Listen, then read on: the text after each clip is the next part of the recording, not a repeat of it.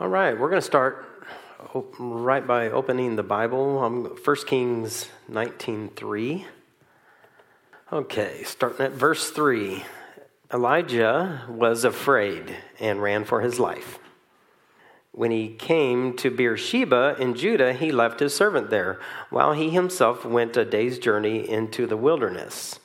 He came to a broom bush, sat down under it, and prayed that he might die. He said, I have had enough, Lord. Yeah, he said, Take my life. I am no better than my ancestors. Then he lay down under the bush and fell asleep. And now we'll go to Exodus 3:10. So this is uh, Moses having a conversation with God that he saw in this burning bush. So then God says, So now go. God gave him instructions, said what was going to happen. He says, Now go. I am sending you to Pharaoh to bring my people, the Israelites, out of Egypt. In verse 11, but Moses said to God, Who am I that I should go to Pharaoh and bring the Israelites out of Egypt?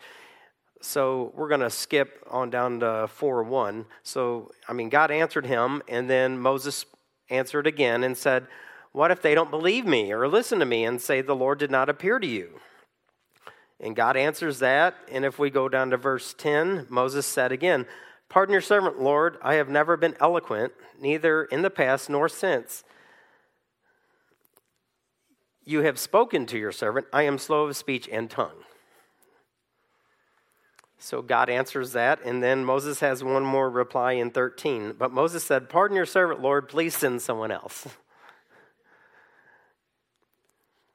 Now, if you've been in church at all, you would know that Elijah and Moses are the most famous people of the Old Testament, besides God. But when it came to humans, they were the most famous. Elijah was the most famous prophet, and Moses was uh, the famous person that uh, helped to lead the children of Israel out of uh, Egypt and then brought the law from the top of the mountain from God, talked to God face to face. But something we see in these verses that you normally don't hear from is uh, we have something in common with them. They're human, right? And they had weakness. They had weaknesses.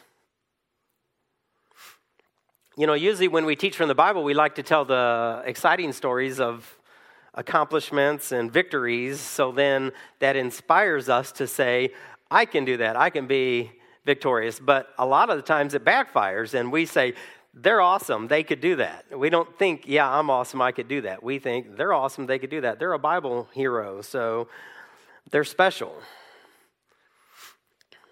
We don't we don't understand that they're human just like us. That it was out of weakness that they were before God that He strengthened them and they did neat things.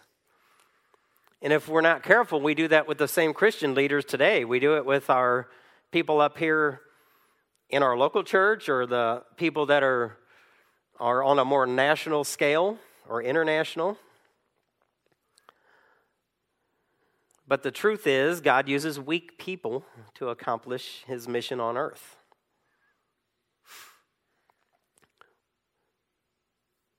Which is because that's the only kind of people there are. So, we're continuing a sermon series right now that ends on Easter, which is next week. Surprise if you didn't realize that. Um, it's based on the song All Things Rise. Uh, it's a beautiful song with deep meaning. I love singing it, and uh, we've, we've sung it in this church quite a bit. Today, I have the pleasure of focusing on the words all things once sown in weakness. You raise and promise, your beauty arches above it all. We'll really focus on all things once sown in weakness. So let's uh, look at a New Testament scripture, 1 Corinthians 1 26, which is uh, the Apostle Paul wrote a letter. This is a letter he wrote to the church in Corinth. So, verse 26 starts Brothers and sisters, think of what you were when you were called. Not many of you were wise by human standards, not many were influential, not many were of noble birth. But God chose the foolish things of the world to shame the wise. God chose the weak things of the world to shame the strong. God chose the lowly things of the world and the despised things and the things that are not to nullify the things that are. Now, these, these concepts of this weakness and God using that is kind of hard for us to really grasp, I think. I mean, we may say, yeah, on an intellectual level, just a quick, yeah, that makes sense. I see it. But on a, on a deep level of our core of what we're taught in our culture, it's the opposite of that. Our, our culture values appearance of strength and have, you know, having it all together. That's number one. I was thinking about that this morning. You know, I'm preparing for this sermon. At the same time, I'm shaving really close and neat. you know, I got to look neat. My hair, there's not a hair out of place, is it, Marie? And, you know, yeah, she'll tell me if the colic back here is showing off wrong, you know, or whatever. But we spend so much time on appearance because that's so important. And, and, and then the, the appearance of, look, I got my stuff together. And that creates this other thing called insecurity in us because we know we don't measure up to this impossible goal, right? So we're driven by this insecurity. It's difficult to overcome, and it teaches us some hard habits to break. But thankfully, our God is not bound by this system. and according to the scripture I just read, he does the opposite just to exploit the ignorance of that system and its creator, Satan. He just kind of makes fun of them by using the weak things. He uses our weakness to accomplish his mission. So let's go to Second Corinthians, another the second letter Paul wrote, Second Corinthians verse 12. so I'm starting halfway into that that verse uh, verse 7 of uh, chapter 12. Therefore, in order to keep me from becoming conceited, I was given a thorn in my flesh. This is Paul speaking. A messenger of Satan to torment me. Three times I pleaded with the Lord to take it away from me. But he said to me, My grace is sufficient for you, for my power is made perfect in weakness. Therefore, I will boast all the more gladly about my weaknesses, so that Christ's power may rest on me. That is why, for Christ's sake, I delight in weaknesses, in insults, in hardships, in persecutions, in difficulties. For when I am weak, then I am strong. In verse 9 where it said perfect you know he said it's made perfect that it can also be translated like complete. When it's talking about per- perfect from god it's like it's made complete. So it could be read my grace is sufficient for you for my power is made complete in weakness. So god's power is made complete in our weaknesses. He can shine through us. Again paul's another famous uh, person in the bible he wrote a lot of the New Testament. He had a lot of accomplishments, and some would say he wasn't scared of sharing those.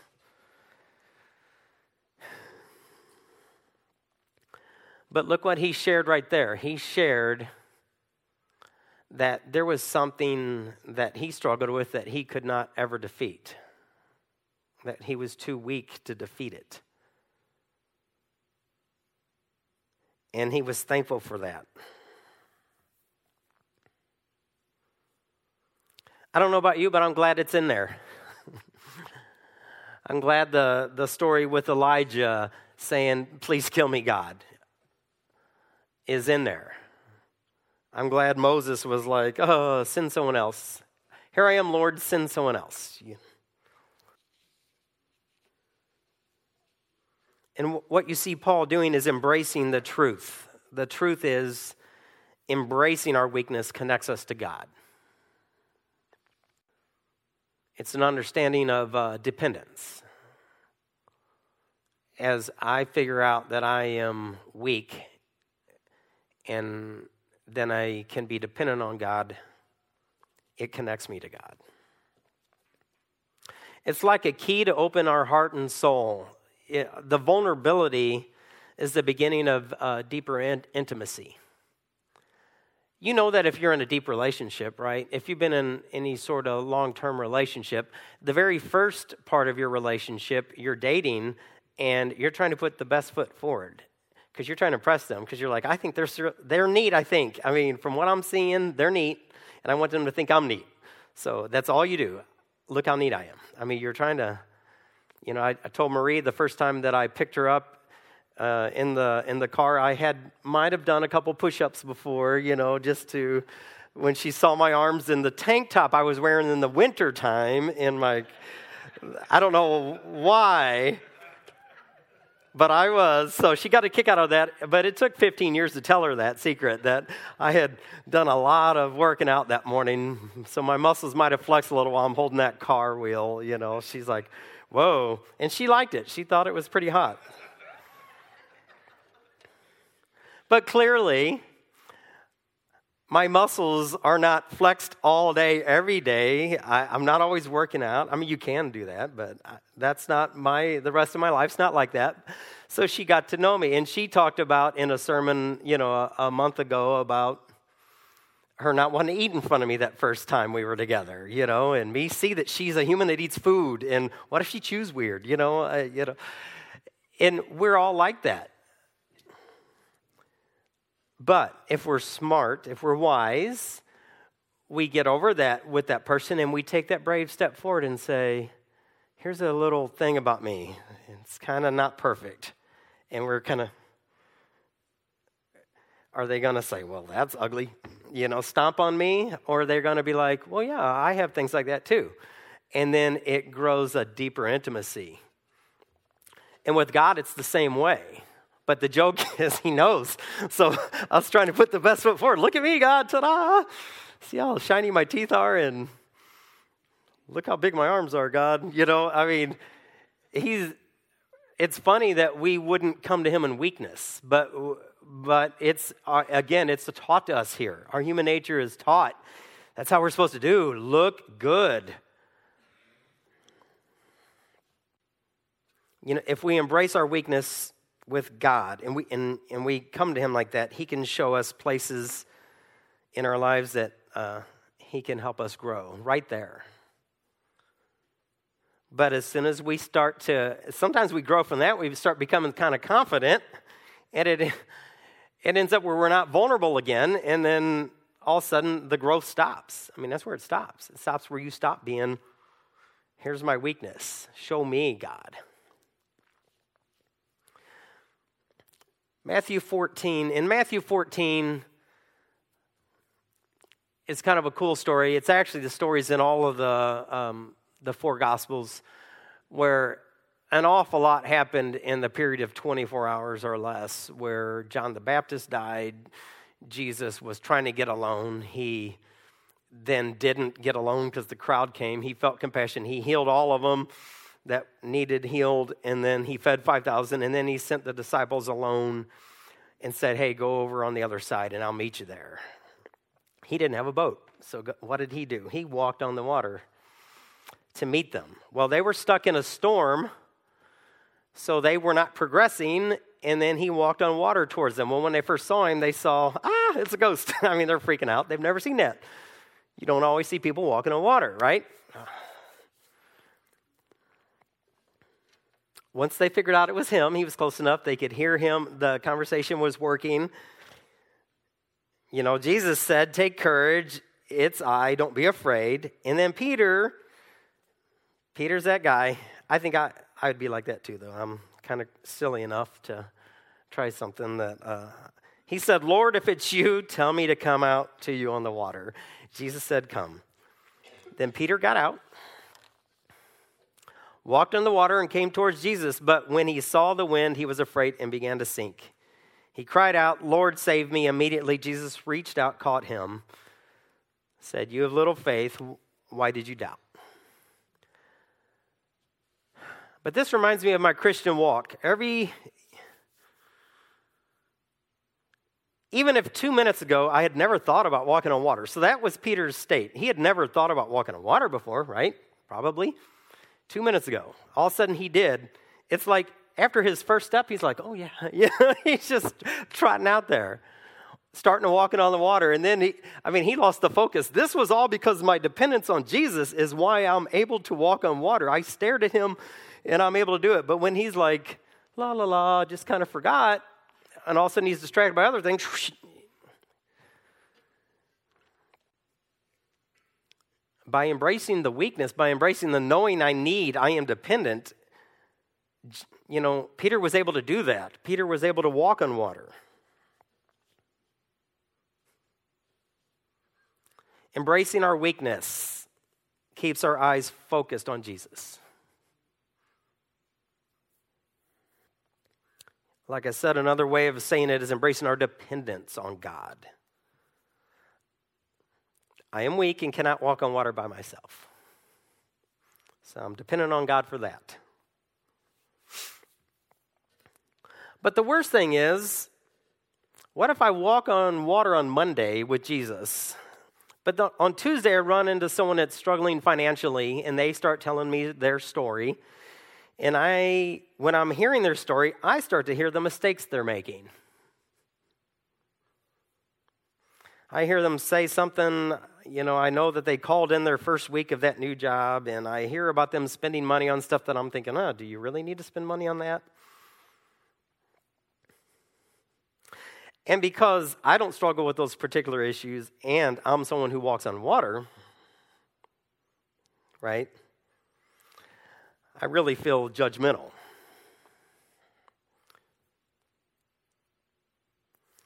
Now, that's always risky to put that in a sermon because most of us have not walked on water, right? But can you can you take that leap to something else that you've accomplished with God or something else that is broken is healed in your and how in that place we can suddenly judge someone else's stuff. It's funny our successes as tremendous Christians become our failures as followers of Jesus. Our greatest successes in personal growth can become our greatest failures in loving others. And that's why my third point embracing our weakness helps us love others.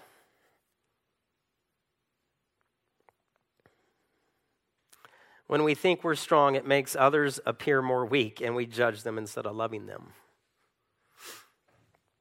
You know, working in the mission has helped me see this more than anything. It's pretty funny. It's amazing how much advice I can uh, receive about working with the homeless from people that have never worked with the homeless. It's, it's, it's, it's a powerful thing to bring up if you ever want to uh, hear this and just see this like on a neon sign. If you, you just want to see the funniest thing, just talk about working with the homeless, with people that I never have, and they got a lot of advice for you from their vast experience of not being as broken because they have walked on water in some part of their Christian life, and now they're the expert. Well, I'll never forget uh, a few years ago, uh, I had just worked a 12 hour shift at my job, and then I went to the mission to to go cook some dinner. Got there in time to make some spaghetti. Got it all ready. So I guess I'm setting it up to say I might have been a little bit tired. So I'm giving myself an excuse on the head ahead of time for you guys to feel, okay, Vince, you're not as bad as. So anyway, so it comes time to serve the spaghetti, and I'm serving spaghetti, and one of the patrons that I know is like, do you have any Parmesan cheese? And I'm like, No. And they got cranky about not having Parmesan cheese. So I got a little pissy towards them. I was going to ask permission. Can I say pissy? I said it twice. So, in some places, I'd be in trouble. Yes, I was pissy. You know, who do they think they are? don't they know beggars can't be choosers? I mean, this person's not satisfied. They're getting a free meal for me. And I just worked all these hours and come here. Well, the ironic thing about those questions I'm asking right like that are that when Marie and Marie ran the mission, uh, our goal was to make everyone feel like they're not a beggar, that they're like a part of a family and, you know, like a friend. And, you know, if, if you're invited to my house as family or friend, ask Marie, I'm, I'm, I'm the craziest host where I buy every flavor of everything that you might have ever wanted. what salad dressing would they like? Marie's like, you know, there, you could just get one of that. I was like, I'll get eight of them. It's fine. There's eight different. What if they want peppercorn ranch or what if they want the raspberry thing? You know, I don't know. And like eight bags of chips. She, there's like two people coming over. Vince, we don't need eight bags, but there's eight different flavors. You don't know. Cool Ranch may be the one and soda. I mean, oh my God, I don't know if they drink diet or regular, Mountain Dew. I need three diets because some people are like, Pepsi? No, Diet Coke. I mean, what if it's Diet Dr. Pepper, but what if they're like a Dr. Pepper and Mr. Pibb snob? So you really need both of those. And that's how I shop for people I care about and I think is friend or family. Well, that's how I say I'm doing with the people in the mission, but clearly I have crossed over a different thinking with them in that moment. Well, that particular person that was complaining, I knew a lot about their life. And I'd seen them make mistakes, and I had seen them make those job choices the first week of getting hired in. My kid has the sniffles, I should stay home and call in sick the second day of work. You know, and I, I, I had uh, just a pile that I could judge them on.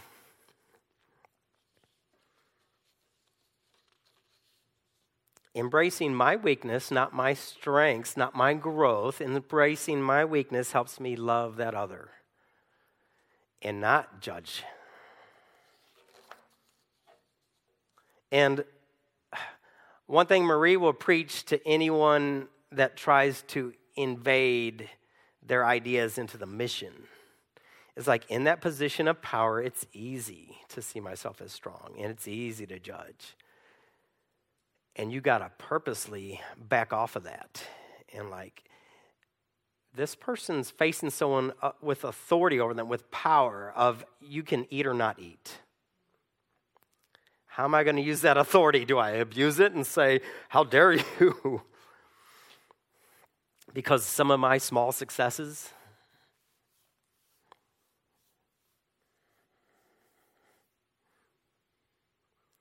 In this case, I mean, like I said, I'd seen them make poor decisions financially over that same year, and I didn't make those decisions that year. So I had good grounds to judge them. Right?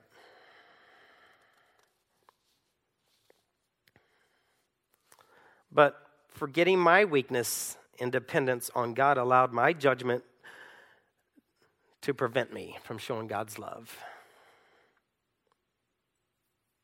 You know, our goal of Christian maturity isn't to become a strong Christian, a tremendous man or woman of God. It's dependency. It's dependence with God, just dependence on God completely. And out of that place, out of that connection, being connected, then I can love and his power can go through me. That, that line, sown in weakness, that's the only way you can sow. a kingdom thing. That's the only way to sow the kingdom of God. You can't sow the kingdom of God in power. It's in my weakness. God's power can go boom. In Elijah with bringing fire down from heaven and wow. Not because he was powerful, it was sown in weakness. He's like, God, you know, do your thing. Whoosh.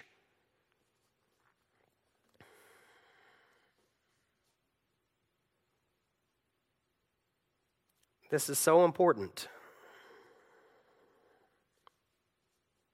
This is a check every day. This is a check every day. There's a big difference between my me, me, me building up and becoming strong and important, or me being dependent on God. Every time we grow and seem to defeat one of our weaknesses, it has a potential to inflate us in a way that stunts our future growth or stops us from being used from God right then, from then on, until we can wake up again. But we have to embrace our weakness to love well.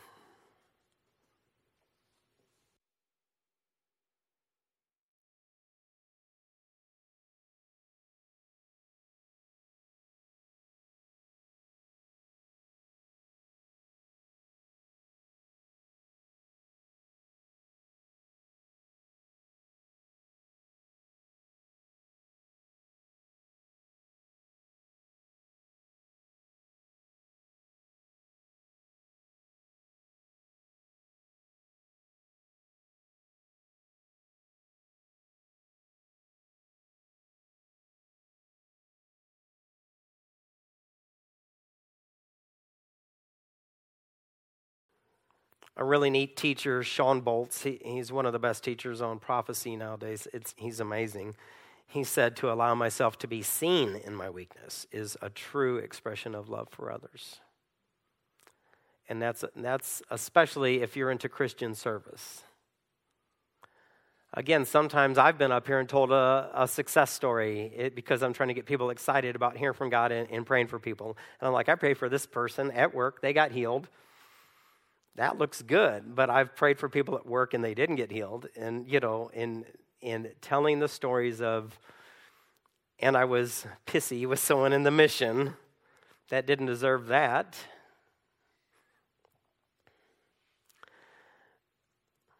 It all shows that we all can do this thing. That's one point here. One point you know we are all weak but we can all do this this is this is something God has for us. It gives us hope in the truth that God has a place and a task for each of us weaklings.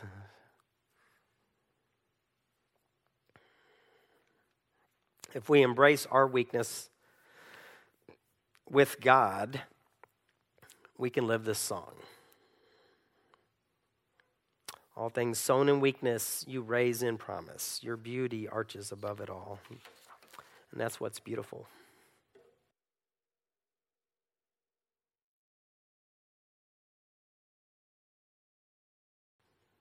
So, our question to ourselves, our question with God. I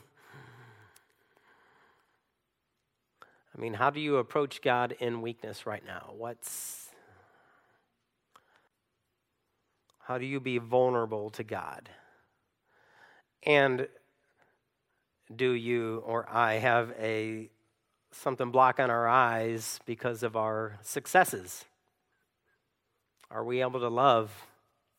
Well, let's say a short prayer.